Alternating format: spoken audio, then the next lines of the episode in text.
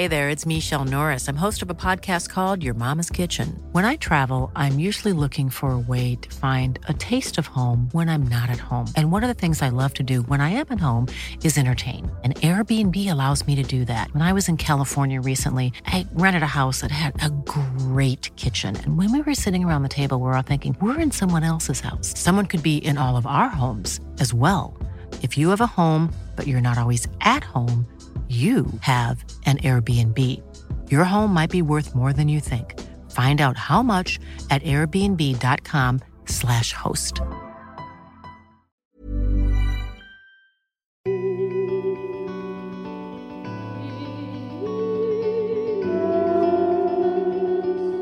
Welcome to Terra Incognita, the adventure podcast. This episode is with Steve Scott, who is the director of the Kendal Mountain Festival. Steve is so much more than that, um, and I'll leave most of it to the conversation that we had. But I will just say that uh, Steve and I go way back actually. Um, he's been featuring our films in the festival for almost 10 years now, and I'm really grateful to him for being a proper standard bearer of everything we've done with Coldhouse and the films we've made over the years. So it was a real joy to be asked by Columbia to interview Steve at their Carnaby Street store a little while ago. They hosted an evening with us where um, Steve and I showed up. Uh, I had a quick chat about the podcast and what it is we do, and then Steve talked a little bit about Kendal Mountain Festival and showed the audience in store. Um, I think it was seven films, um, a couple from the festival this year as a bit of a pre-screen, but also his favourite films from over the years, a couple of which I hadn't actually seen, which was Ace he also probably a little naughtily gave us a tease of the trailer for this year. Uh, for four years, I actually edited the trailer for the festival, so it was ace to see this year's uh, trailer by the very talented guys at Cut Media, who are responsible for the Danny MacAskill films that most of you will have seen, things like The Ridge. Uh, they've put it together this year, and it's amazing. So do go and check it out. And before we start, I'd also really advocate getting to Kendal Mountain Festival. Um, I understand it's a trek for most people, especially if you don't live in the UK, or even if you do, it's a long way away. But people travel from all around the world to go to that festival. It's without question one of the most critically acclaimed mountain festivals in the world, if not the biggest mountain festival in the world. I actually think, in terms of footfall, it is the biggest. And I asked Steve to explain a bit about what it is and what it's like to go there, but I have my own personal experiences of it. It was. Um, sat in the audience at Kendal Mountain Festival. It was one of the first times that I thought this is really what I want to do for a living. In fact, I could take you to the exact seat that I was sat in in their theatre watching one of the Sender films from the States um, years ago. So it's been a huge inspiration for me over the years, and I've been back at least every two and three years. And when I can't, it's often because I'm on expedition or away overseas, like I am now, filming an expedition with Leo Houlding in Guyana. So, as I say, if you can make it to the festival, then do. But if you can't, next year's a big anniversary for them. And they've got a huge number of tour dates all around the UK where they bring some of the best films and the best speakers live to you in your city. So do check them out online. And thanks again to Columbia and the Carnaby Street store for inviting me down there to sit down with Steve Scott.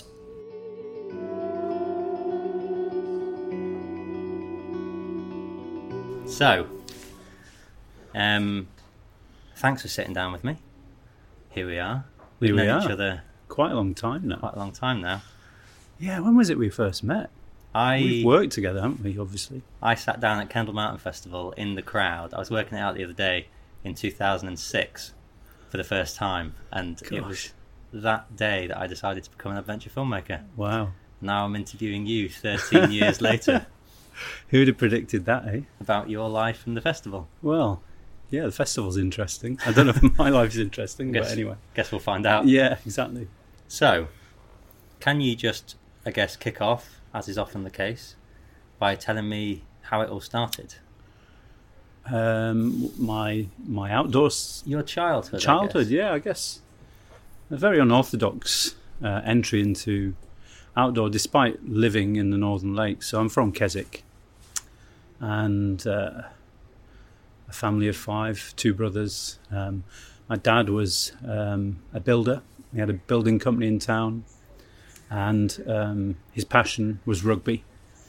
Um, he was quite, I guess, what you'd call a semi-professional rugby player in in those days. He was really good, but um, played for the north of England and played in Hawick and the Borders and did a lot did a lot of um, yeah did a lot of touring with his rugby as well overseas and I think his passion was for me to to be the rugby player being the eldest boy he really pushed me down that, that route. I was always into sport, and uh, yeah, it, it, it, it lasted a short while, but then I suddenly discovered outdoor adventure. And where did that come from? That love of the outdoors.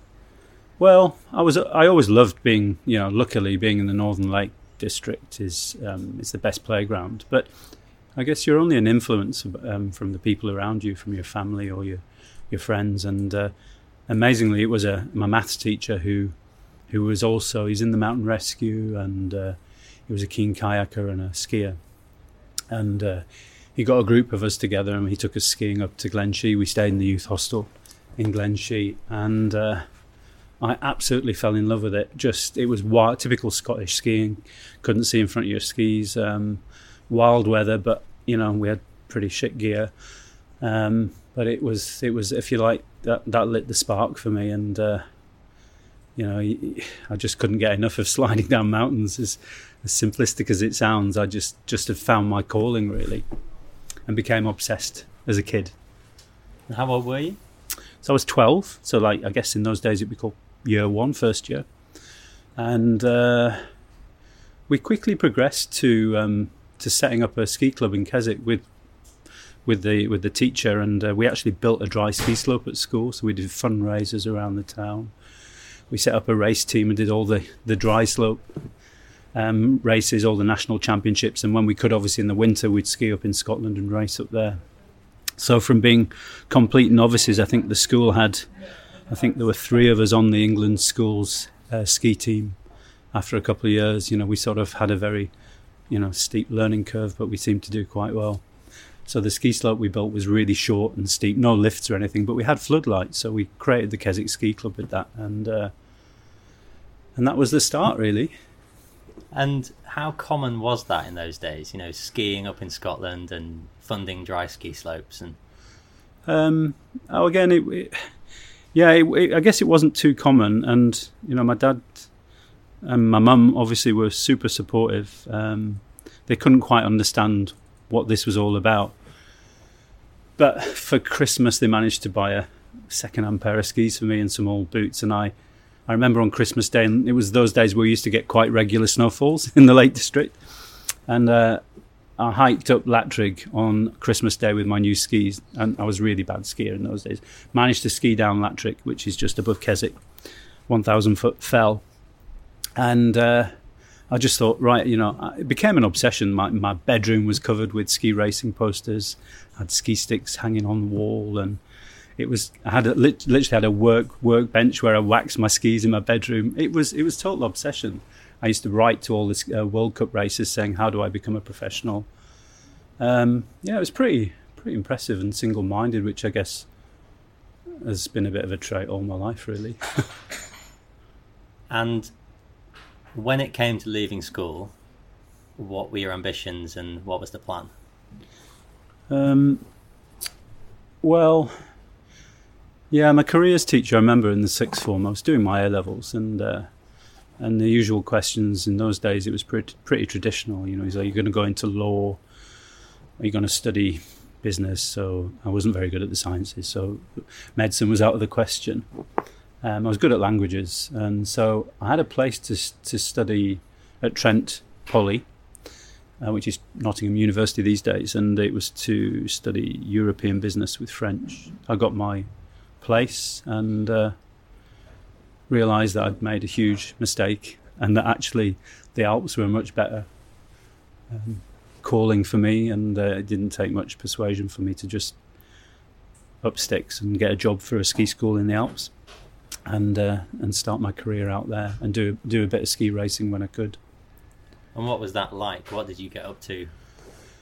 Oh, it was it was a mixture of um, sort of going through my British ski teaching exams, all the BASI exams in the day, and uh, I progressed, and, and you know there was still a part of me that wanted to be, you know, a World Cup ski racer, but I was always, I guess, yeah, from from going in the junior circuit and doing quite well, and all the development teams, I guess. But coming into a senior level, there wasn't much funding then, um, as as probably there isn't now. But uh, it was pretty badly funded. So I quickly realised I was I was not going to make that. So I, I, just put all my energies into teaching and getting all my qualifications and my French qualifications at equivalents.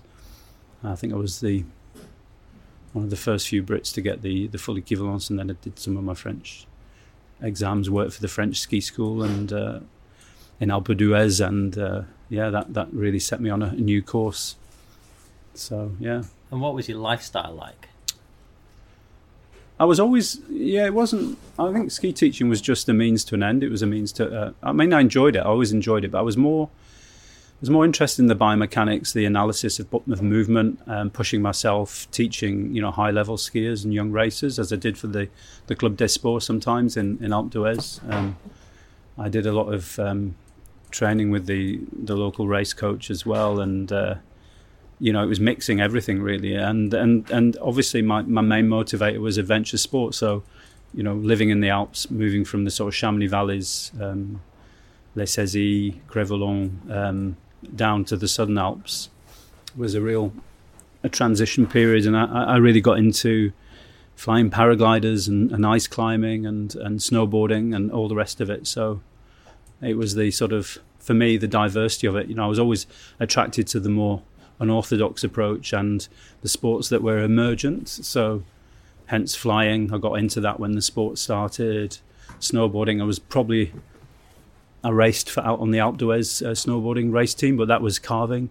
So it was, you know, it wasn't really the freestyle circuit hadn't developed that quickly then, and obviously I'd come from an alpine racing background.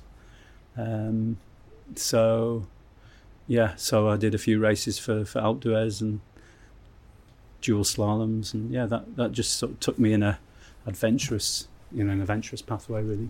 So, can you tell me about the first time you went paragliding?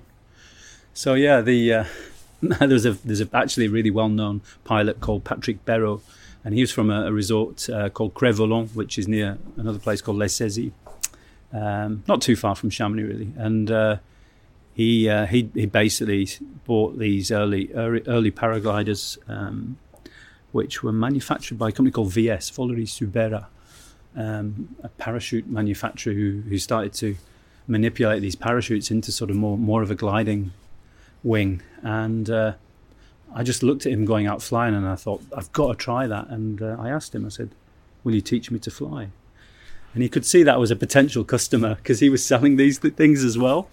And the first flight I had was um, right down into the Beaufort Valley um, from the top of Les Saisies. So he built me a little ramp, put my skis on, and said, Right, how do these things work? He went, Pull the left thing to go left, pull the right one to go right. I said, Well, what about landing? Where am I landing? He said, Just somewhere in the field in the middle of the valley.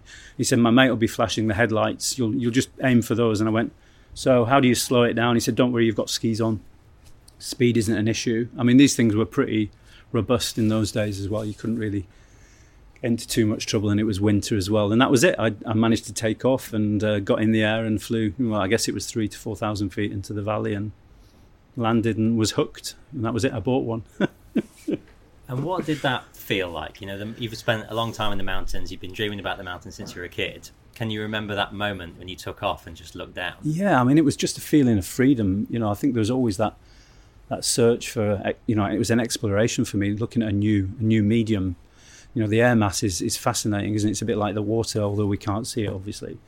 And I just thought, right, something's here to be discovered, and it was a new challenge for me. Um, in fairness, skiing had become a bit of a job, so I really wanted to explore my skills in other areas like climbing and and flying became that new thing. And um, I you know, and funnily, I, in the back of my mind, I was thinking, despite living in the Alps, you know, I was coming back to the UK to the lakes in the summers in those days, in the early days, and um, I thought, what can I do on the fells in the Lake District with one of these? You know, I was always thinking, can I fly off Skiddaw? Can I go up into the into the bigger fells and see if I can get some flights off it? But they were pretty basic engines in those days, you know. And what can you tell me about when you came back to the UK? Because I mean, this wasn't a thing, was it at all? No, no. I was. I think there was a. It's funny. My my good friend Stuart Holmes, um, um, Patrick uh, Holmes, his brother. Um, we all we all sort of started flying around the same time. Stuart was climbing in, in Chamonix. He, was, he, did a couple of seasons out there. He brought one back to Keswick, and uh, there was Jocky Sanderson who, who was st- setting up a school there. Who's still one of the world's top pilots and experts in safety on on paragliding. and uh, we all sort of convened and at different points, and we started to throw ourselves off the fells. And I guess we just learnt through trial and error, which isn't always the best thing, really. But but again, in the same time, we started to do uh, fast track. A few years, we started to compete and do some competitions, and things were evolving rapidly in the sport, and technology was was changing, and we were helping, you know, I guess, develop the wings, and yeah, and what was the what was the? I mean, I know you've just said this a little bit, but what was the scene like? What was the lifestyle like of a, a new paraglider in the early days? Um, a lot of climbers were were were, were, were into it. Um, it's that sort of free spirit, if you like. I think there were, there were quite a few people coming from climbing and mountaineering, getting into it. I guess it's a fast access off the hill at the end of the day.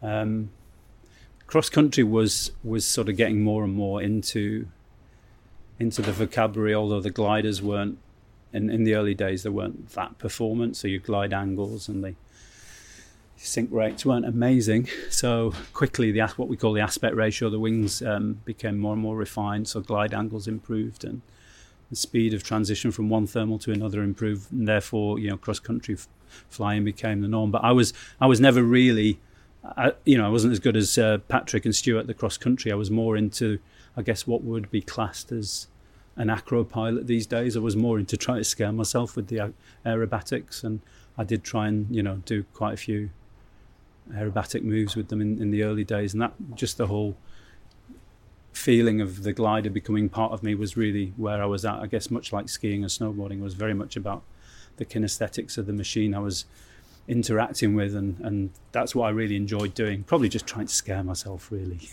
but you know. And how different was it back then to what it's like now in terms of what people are doing and distances? Oh God, hugely different. I mean, I remember when I did my first flight to Kendal from Keswick, you know, and it was like just massive for me. Hitchhiked back with someone, and they said, "Where have you come from?" And I went, "I've flown from Keswick," and they were like looking at my backpack and thinking, you know, this guy's lying, you know. And uh, but now people are regularly doing. Um, triangles and you know out and returns and really um, adventurous routes around the Lake District and uh, yeah, it's fantastic to see what they're doing. Vol bivouac, you know, where you're sleeping on on the hill and then getting up in the morning and flying cross country. So you know, the distance record's just been broken. I think it's something like 600, 500, 600 kilometer flights now. Amazing on a you know on a piece of fabric and, and string that you're putting in a backpack. It's it's impressive. So yeah, it's it's incredible sport. And as the scene developed and grew in the UK and the Lake District, what was the competition scene like, and how were you involved in that? I did the British Nationals, um, uh, flew in Europe a bit with them, and I then got a job with um, Line Equipment, um, persuaded them to become the UK importer. So that was my ruse, always to to persuade someone to to fund this adventurous lifestyle, and uh, we did quite well in the day. Again, I guess it was a bit like windsurfing when that was emerging. There were a lot of people wanting to learn to fly, and uh, we imported probably the the top brand in the world then, and uh, we demoed the wings, did the competition, gave feedback to the manufacturers, and, and yeah, it grew it grew rapidly. Yeah, and was it safe? Um, hmm. A few hairy moments. Um, again, my friends had accidents. We've lo- we lost. Um, I guess one of our family is a collective group. You know, um, really tough time that was. Uh, Stuart and Patrick's brother was killed in, in the US. Um, you know, that was tough times, really. Yeah. And how how did you? I mean, do you still fly now? Um, I haven't been for ages, and in fact, it's funny you should ask because I was just uh, with with my friend Jocky, who presents the free flight night at Kendal, and uh, I said, you know, my daughter's been hassling me to go tandem flying, and uh, she's twelve, and I said, let's let's go, and I'll, I'll fly solo, and uh, he's going to take her on the tandem because I haven't been for a few years now, so. Um, it, Kendal's just become all consuming for me. So uh, I, have got uh, five kids with Jackie, my partner. So we've got um, you know two families combined, and uh, the, some of the older kids have got uni now. So it's freeing up a bit of time, and we've put so much into growing Kendal over the years that. Uh, that's been an adventure in itself. So yeah, I'm starting to get a bit of free time back. So definitely want to take to the sky again. So before we move on to that change in lifestyle and Kendal and mm. that side of things. Why did you end up living in Norway? Can you talk to me about? Uh, so I was on the British demo ski team in the days. Uh, I was in Japan, and uh, as it often happens, I met a Norwegian girl and uh, fell in love, and she lured me back in, into into Norway. At the time, I had a I had an adventure sports school in the French Alps uh, in Alpe d'Huez. Um, with another paragliding pilot and an incredible snowboarder called Francois Maire.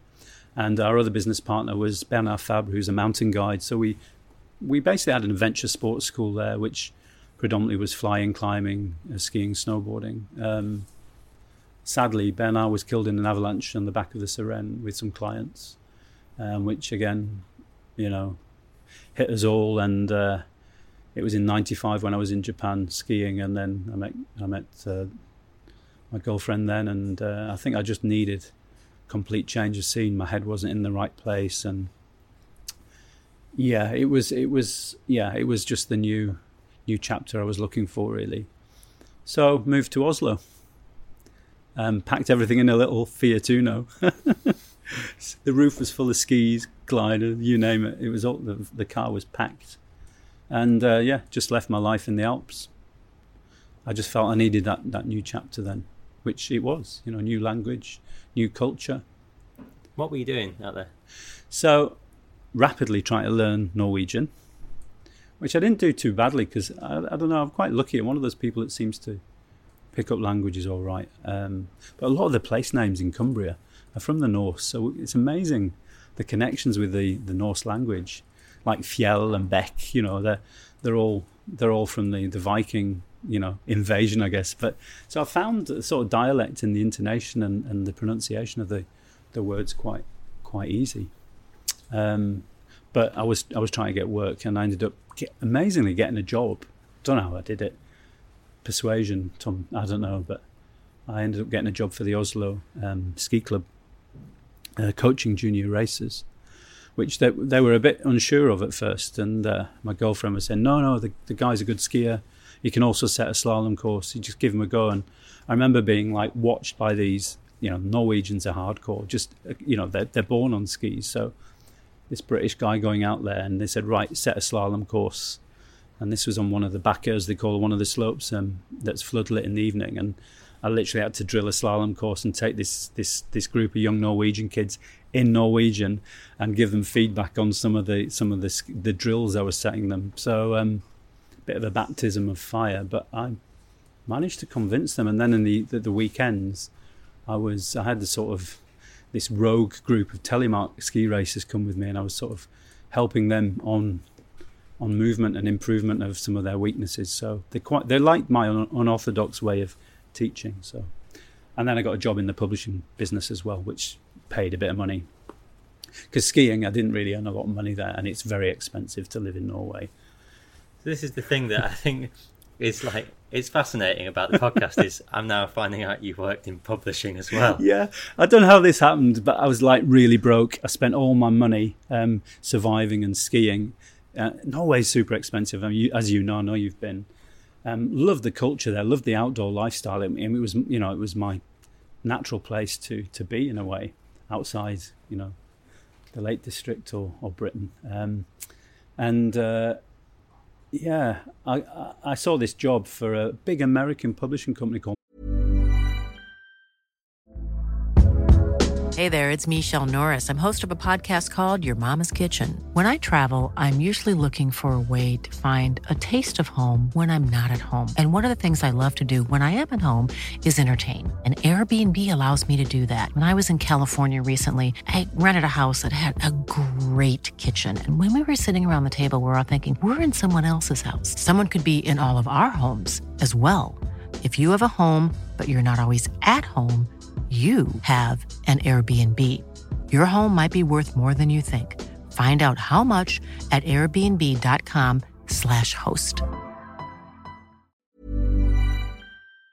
McGraw Hill, and it was for a sales and marketing manager for their academic book range for Norway and Iceland. And I picked that because I thought, never been to Iceland. Right, I'm going to convince them that I could do a good job for them just so I could go to Iceland and explore Iceland amazingly, I got the job, and uh, I managed to nearly double their market in a year just from being nice to some professors and convince them that they needed to write the textbooks um, for, for you know some of their some of their you know business business books and what have you because um, a lot of the business studies are done in English out there. And uh, so did quite well with that. And uh, yeah it paid the bills and enabled me to go to Iceland. So I used to go and meet professors in universities north of Norway and Tromsø and places like that. Managed to to pack my work in in, in a short time and then go out uh, ski touring and, and exploring on my own, which is what I did. You know, so again, that was um, you know a really great way of looking at uh, Scandinavia on the on someone else's business card.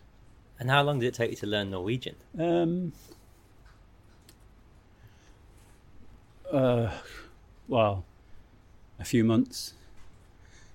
But but um, yeah, I don't know. It was it was just it was just immersion. You know, it was total immersion. My girlfriend's parents didn't speak a word of English to me when I moved there, so it was very much, you know, I just had to learn really, and and, and listen. You know, I think it was just I was really stubborn and just asked lots of questions. But yeah, a few months. But to do it properly it was probably a year, year a year when I was having good conversations. Yeah. Yeah. I suppose the reason for leaving Norway was the inevitable you know you're not married to a Norwegian lady. No, no. Um, there was a bit of an age difference, and sadly our paths were sort of diverging. And um, I'd done such a good job for the publishing company; they were desperate to keep me on. I remember they off- they, they offered me a job in New York. Like we really need to keep you on. I'm like, no way. You know, so what am I going to do in New York? Seriously, uh, you know, where where are the mountains? So um, yeah, I thought, you know what, I've really missed speaking my own language. Obviously, lived in France and was immersed in French culture. Spoke French for many years. Lived there nearly ten years, and um, I thought, you know, c- close the loop and come back home to Britain, um, to the Lake District, and managed to meet someone and got a job in in a team building company in uh, Kendal, which is the Kendal connection. And he was a director. He came out cross country skiing with another friend. I met him, and we just kept in touch. And as it happened, he had a job for this events company for a facilitator, event director, and somebody to help in, well, um, you know, multitasking really, lots of different jobs, and that company was really growing rapidly. So it was it was a timing thing really. Yeah, you've done a lot. Yeah, again, yeah. I'm, well, I'm not young. 54 now, you know, so you know it's uh, it's quite a few years packing stuff in. You've got a better hairline than me. um, and yeah, so sorry to backtrack there. It's just, you know, I sort of saw you look away a couple of times as you were talking about it, but it sounds like, you know, obviously losing the business partner and losing a paragliding friend had quite a profound effect on you. Yeah, yeah. I think, well, it had more of effect on the families. Uh, Bernard Fab was married to an English woman, Gillian, and uh, they had two small kids.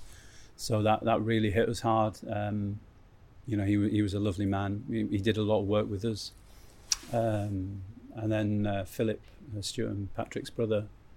You know, it's just a really dark period. You know, the sport was still emerging, and he was, you know, a very skilled outdoorsman. Um, yeah, um, just really upsetting time seeing seeing the family distraught. His, you know, his mother um, and father, obviously. Uh, but you know, we all know loss, don't we, from from the well, from life, really. So. And I suppose being a director of Kendal, you know, you're you're meeting people. How long have you been a director? So I think it, ooh, I think it's eight years. I might be wrong. About eight years. I mean, I started in 2004. The found, one of the founders, John Porter, approached me. Um, I had a, I'd started my own design school then, and uh, I'm laughing now because you're going to ask me how how I became a designer. That's another story. Well, it was a Norwegian connection there, but anyway. So yeah, I was running my design business and. Uh, I'd got a, quite a good name, and um, and he said, "Oh, we need some help on the festival with some of the marketing materials." And and I also hear that you've got a background in some of the action sports, which we haven't got at Kendal. Do you have any connections? Which I did. So I, I sort of had a twofold job where I started helping with some of the design materials, um, and uh, started to program some snow sports, mountain bike content. I was into biking as well and free flight, obviously, um, which progressed over the years nicely. Um, but yeah, many hours were spent with John Porter doing the festival program through the night, about a week before the festival, eating pizza and drinking beer, and just like total stress ball, you know, getting the program to press.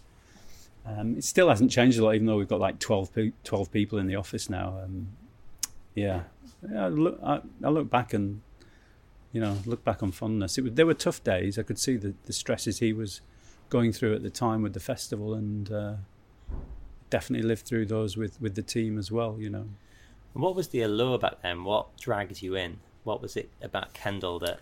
I think it was my tribe or tribes plural. Um, I tended to um, gravitate towards you know outdoor adventurers from all sorts of disciplines, um, and really didn't really matter where, where they came from. I just had sort of a a shared uh, sense of adventure, the spirit of adventure, um, and I see that with a lot of the women and men who come to Kendal now. It's uh, no matter what the age, it, there's still that.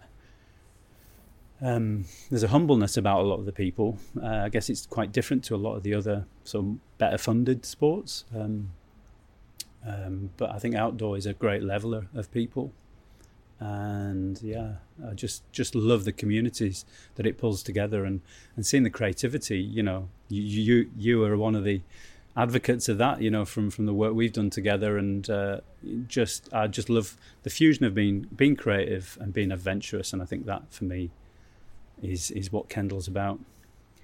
And so, you know, obviously, I mean, a lot of the people who are listening to this will be familiar with Kendal, but you know, where we are today, we're sat in Columbia on Carnaby Street in London. We're about to speak to 50 people yeah.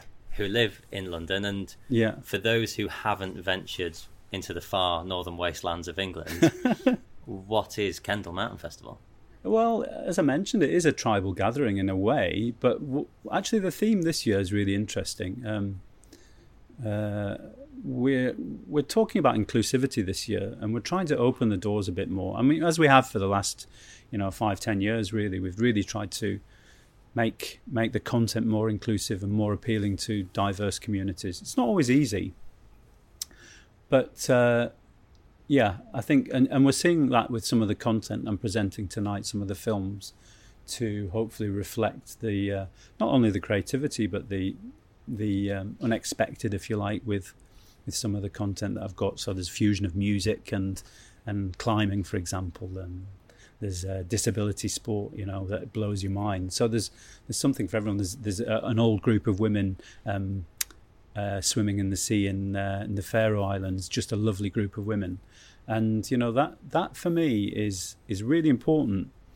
Um, what we do with Kendal, it's very much about community. It's about taking it out there. It's about giving back because at the end of the day, we're really fortunate, aren't we?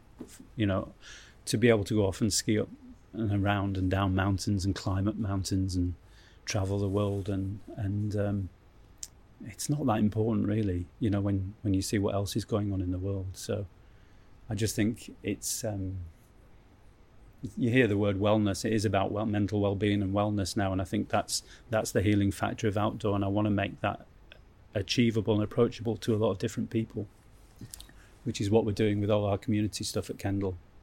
So go on then i'll bite. Let's let's deviate. What what is it about the outdoors that you think is essential? Why do we need it well, I mean, I don't want to sound try. It is, it is mental health, isn't it? It's, it? It's healed a lot of us in difficult times, uh, as it does whether you're walking the dog or going for a run in the fells or you know climbing or flying paragliders, mountain bike riding, whatever. It's uh, swimming. You know, you could just the list goes on, but it is it's about finding balance, um, and it doesn't have to be extreme. I think we had we had a reputation of being core and extreme at Kendal for many years, and it still has, I think, for, for a lot of people. And that, that, that, that element is still really important that we nurture those people and give them a platform to network and, and um, showcase their work. But, you know, we've also got to get the school kids in who, who've never been up the fells. You know, I grew up in Keswick and I was always amazed at the number of kids I was at school with who'd never been up the fells that are surrounding their town. And it's like, unless you rise above that you know that that landscape that you you're stuck in you can't change your perspective. I know it's a great metaphor, but you you really do need to rise above to see the world through different eyes, and hopefully, we will sow some seeds with some of the younger people. And we've got Syrian refugees coming to the festival this year. Um, so we've got we've we've invited a whole load of them to the festival. We've got um, community groups where we, we make our family adventure sessions free. Um, we've got school session at Kendal thousand school kids nearly in the biggest venue in Kendal. We make that free, and it's really important. And I've got to say, my wife Jackie, she's the real driver of that. Really, she's she's been really forceful in pushing that through um, at Kendal, and uh, you know, all respect to her for doing that because it's um, it's changed the landscape really. Yeah, I mean, it, everything you're saying resonates with me really deeply. You know, I I grew up in Skegness. I was born in Grimsby. I didn't Not- know that. Yeah, not Keswick. And at 16, I moved to the Lake District. Yeah. And, you know, yeah, I'd been on family holidays, but I suddenly was immersed in this place. Yeah, And following on from that, a few years later, I found myself in the audience at Kendal Mount Festival. yeah, 13 years later, I'm sat here talking to you. You know, it's had a profound effect on me. And I think that the more people can go and experience, I mean, outdoor film is such a powerful vehicle for introducing people to the outdoors and the wilderness. Um, but the festival itself is special. You know, it's not just about film, Mm. right? I mean, can you talk me through what someone could expect if they show up on the Thursday and leave on the Sunday? Uh, some people say it's life changing. It can be. Um, well, from from lots of different perspectives, you can meet people there. People have met partners there. Um, so if you're single, there's it's a great meeting place. Um, you can become inspired by some of the content and some of the stories. What I love most is it's the most. I hate to use the word normal people doing really unusual, incredible things, um, and you know you've got such a huge concentration of those people at the event from lots of different walks of life. Um, so you know at the core of the event you've got an incredible film program and film is still the beating heart of the festival. But you know we've got the biggest speaker program of any event of its kind in the world from you know around 150 speakers every year come to Kendal. You imagine what the accommodation bill's like for us. You know, it's massive, but it's worth us bringing these communities together because it's it sort of nurtures and grows new waves of content. Expeditions are planned at Kendal. New creative projects are planned, um, and in a way, what I love doing is presenting some of these stories. You know, I'm I usually do what you do, and that's uh, sort of interview people, but. Um, I just I just love seeing these things um, connect and fire up, and yeah, it's it's good to sometimes stand back and see it all happen. It's a bit of a monster, really. And outside of the screenings and the film programs and the speakers, in terms of the what should, we shouldn't call it nightlife, the the the bar scene and things like that, can you describe that? I think yeah, someone said there's more pints of beer and alcohol consumed at the festival than certainly any other event in the north of England. I think uh, we get thousands of people coming. Uh, it's difficult to pinpoint, but we reckon anything between 16 and 20,000 people every year come to the event. It's been growing rapidly. Um, the challenge we've got now is is looking at facilities and, and venues. Um, so we've got a bit of an ambitious plan for next year. But um, yeah, the party scene's a big thing as well. Sort of people relax. It's it's between seasons as well, so it's a good time of year.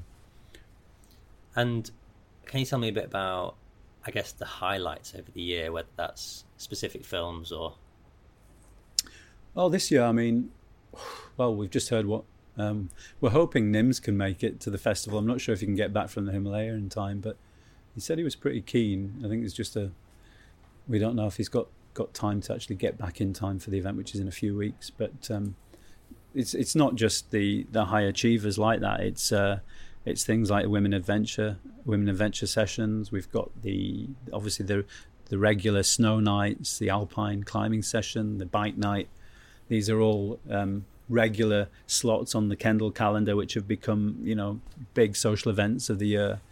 Uh, snow night, obviously, I co-present with Jenny Jones, our Olympic snowboarder, and we've got a fantastic lineup this year, packed full of really interesting people from local ski tours to some of these big Red Bull um, guys like Paddy Graham and his crew, Markus Eder from the North Face, um, Evelina Nilsson. You know, there's just a raft of big names coming, but lots lots of diverse content. Um, some some really fascinating stuff going on.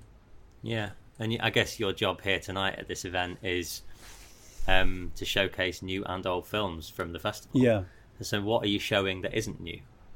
Oh, I've got to show my favourite film, um, which is Rocking Cuba. Um, it's from the old Petzl Rock Trip series by Baraka Films. Um, I just, ah, just piece of genius really, where they fused uh, Cuban salsa style music to um, to a climbing film. You know, the most unlikely combination, but just that end result is is for me a, a brilliant piece of work. And you can't stop sort of swaying and dancing whilst you're watching a climbing film. Pretty unusual. To a couple of new shorts, um, which are which are gems from a base jumping short called The Flip, um, to a guy who's a trail runner um, and he's also an artist, so he's sketching some of his runs in in the Alps on this one minute film. So, you know, from one end of the spectrum to another, and obviously the the swimmers from the Faroe Islands as well. So it's, it's a good mix. Yeah, I, I, I can't be there this year, which is a shame. It's, I know you've I, got you've got a big adventure coming up. Well, yeah. yeah. more about well, yeah. I know that's playing on my mind a lot at the minute. But aren't um, we going to link in with you at the festival? I think that's the plan, isn't it? That's the plan. If yeah. we get the 3G, which we hope we will. Yeah, the plan is Leo's going to call in and Anna's going to call into the Women in Adventure Night. So brilliant, brilliant. Try and facilitate that from the side of the mountain. Well, I wish you all the best for that. Um, Thanks. It's going to be hot though, isn't it? Really, gonna, yeah. Tepuis, yeah. Operating, we're sat with these posh microphones, but ninety percent humidity might not. Yeah. We'll see what happens. Um, cool. So, I guess well, the way we normally end these is um, asking people about hopes, dreams, and fears. But I'm going to twist it on its head. I'm going to ask you what you think the future holds for adventure film.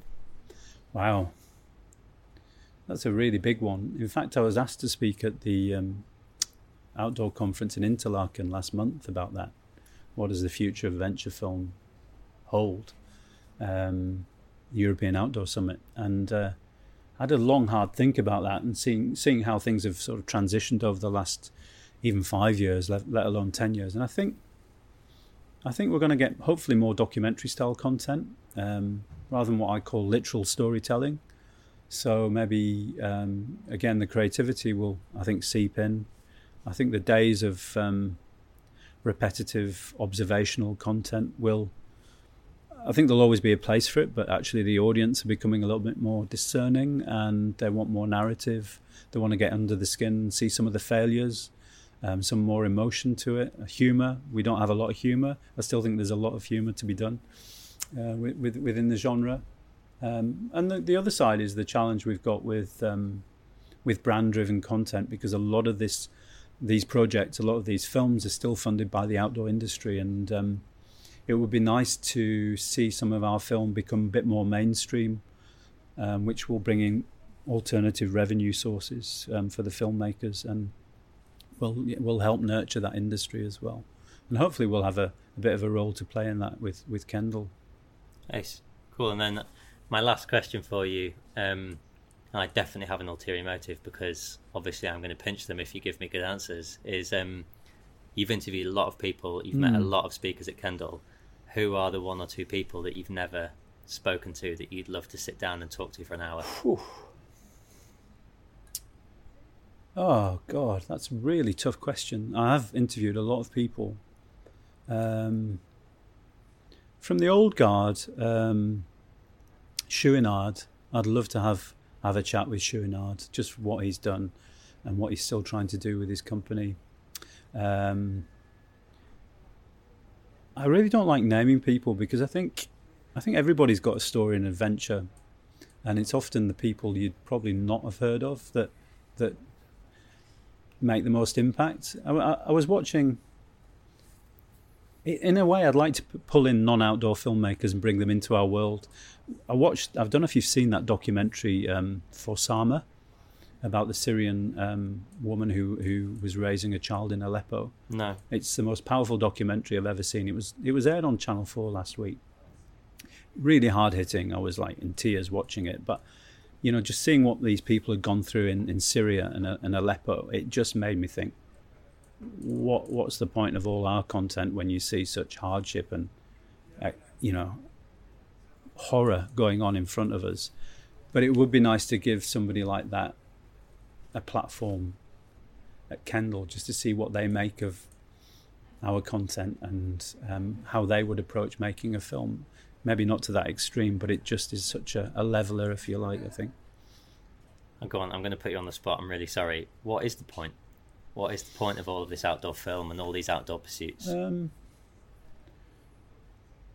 I think everyone needs release, and I think everyone needs to share to share their passions. And we're seeing that with social media, but but if you can do it through a creative medium, uh, I think a lot can be learned from that, and actually a lot of influence can be gained from it. So, as trite and trivial as a lot of the content may seem, actually, it probably has a lot of impact on a lot of people, and we don't realise that.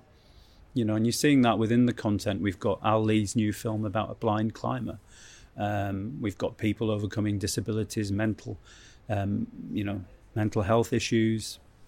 Um, you know that we're seeing that more and more in the sort of in the in the vocabulary of the content that we've we're, we're platforming at Kendal. So I think the point is that it's part of life. You know, it's part of part of people's makeup is to actually engage with wild nature and understand the environment. And we haven't even touched on the environmental crisis that, that we've got out there at the moment. And, um, you know, we also give that a platform and that will inevitably grow at Kendal. Um, we've got a huge thread of environmental content this year, but um, I think it's just giving giving people the the platform to communicate with lots of um, lots of different audiences. Yeah, and actually, I forgot to mention it's not a tough question. um, obviously, not everybody can get to Kendal. Um, you have the tour as well. Can mm. you talk a little bit about the tour? Yeah, we, we, we take some of the best stories, best films, um, speakers on tour with us, different speakers, and different different towns and cities. Um, and next year's our 40th anniversary, so it's uh, 2020 is a big year for Kendal. So we've got 40, 40 tour dates around the UK and Ireland. So um, plus we're doing more and more stuff overseas as well. Um, and that that's great because we're taking it to predominantly new audiences, and we I usually ask the question if I'm presenting one of the shows who's been to Kendal.